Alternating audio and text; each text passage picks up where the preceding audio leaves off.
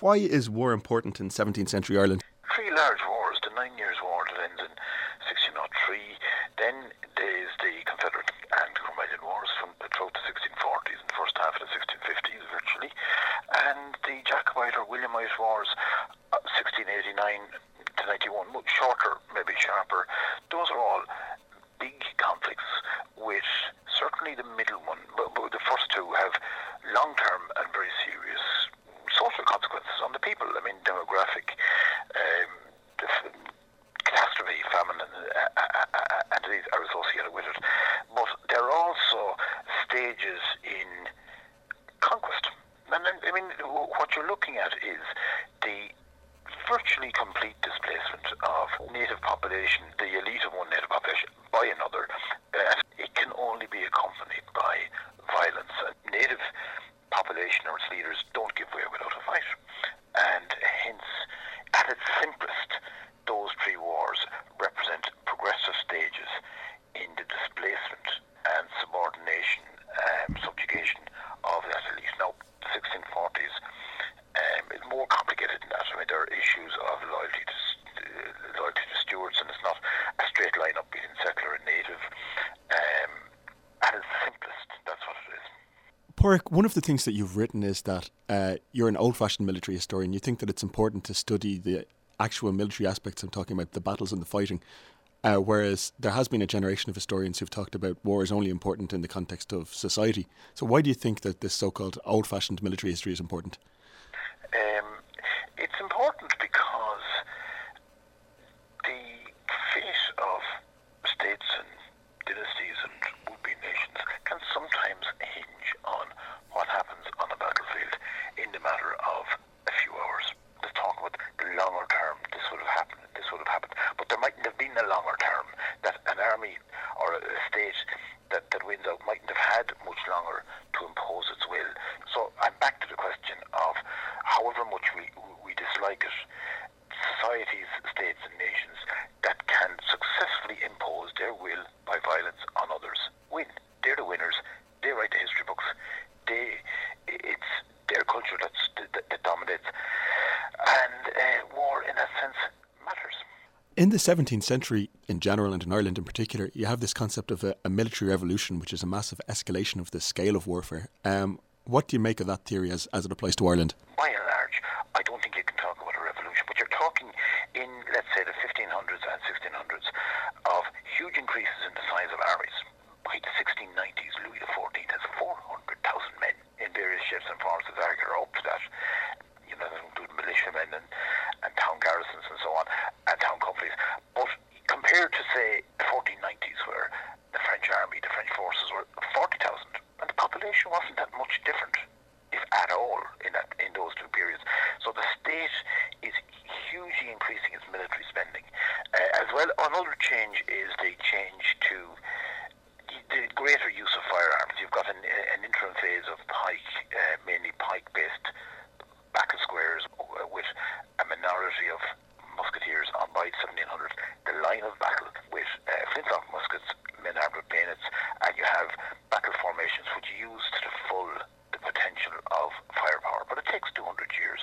You have new kinds of siege artillery, you have new kinds of bastioned, low rampart type fortifications that are very strong, very hard to take. There's a counter response to that under people like Vauban to, to new, organi- new organizational and technique, technical ways of taking places like that. Those changes also happen. Um, so you're looking at a complex of changes. Probably the last one I'd say is the role of the state. Instead of having, as you have during the interim period, mercenary armies with contractors, military contractors, agreeing with a king or a monarch to raise armies, you, the state gets into the business of raising its own armies, even imposing some form of discipline on them, a more hierarchical officer uh, structure, uh, cadence marching, better discipline, uniforms, stuff like that. And that's pretty much in place by 1700. How does it happen in Ireland? All three wars I spoke of, you will see aspects of that. You see in the Nine Years' War,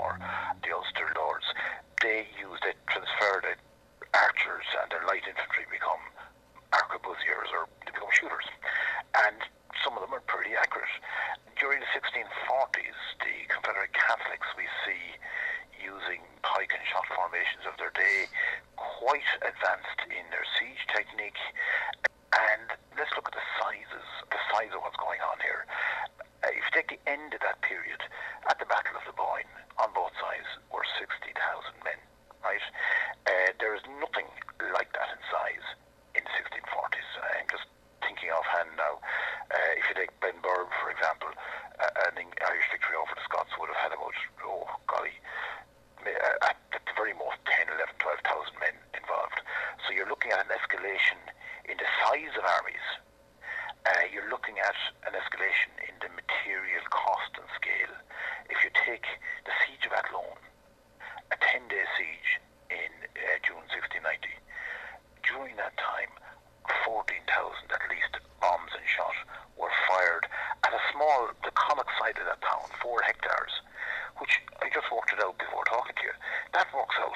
as a bomb or a, or a cannonball every minute, day and night, for 10 days.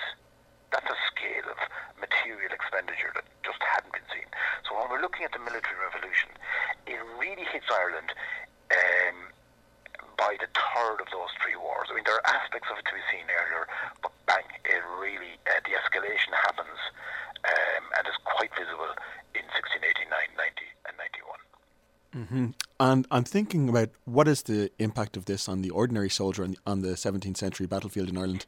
One of the things that you've written, Pádraig, is uh, that the 17th century battle is a moral contest rather than a physical one. Can you explain that?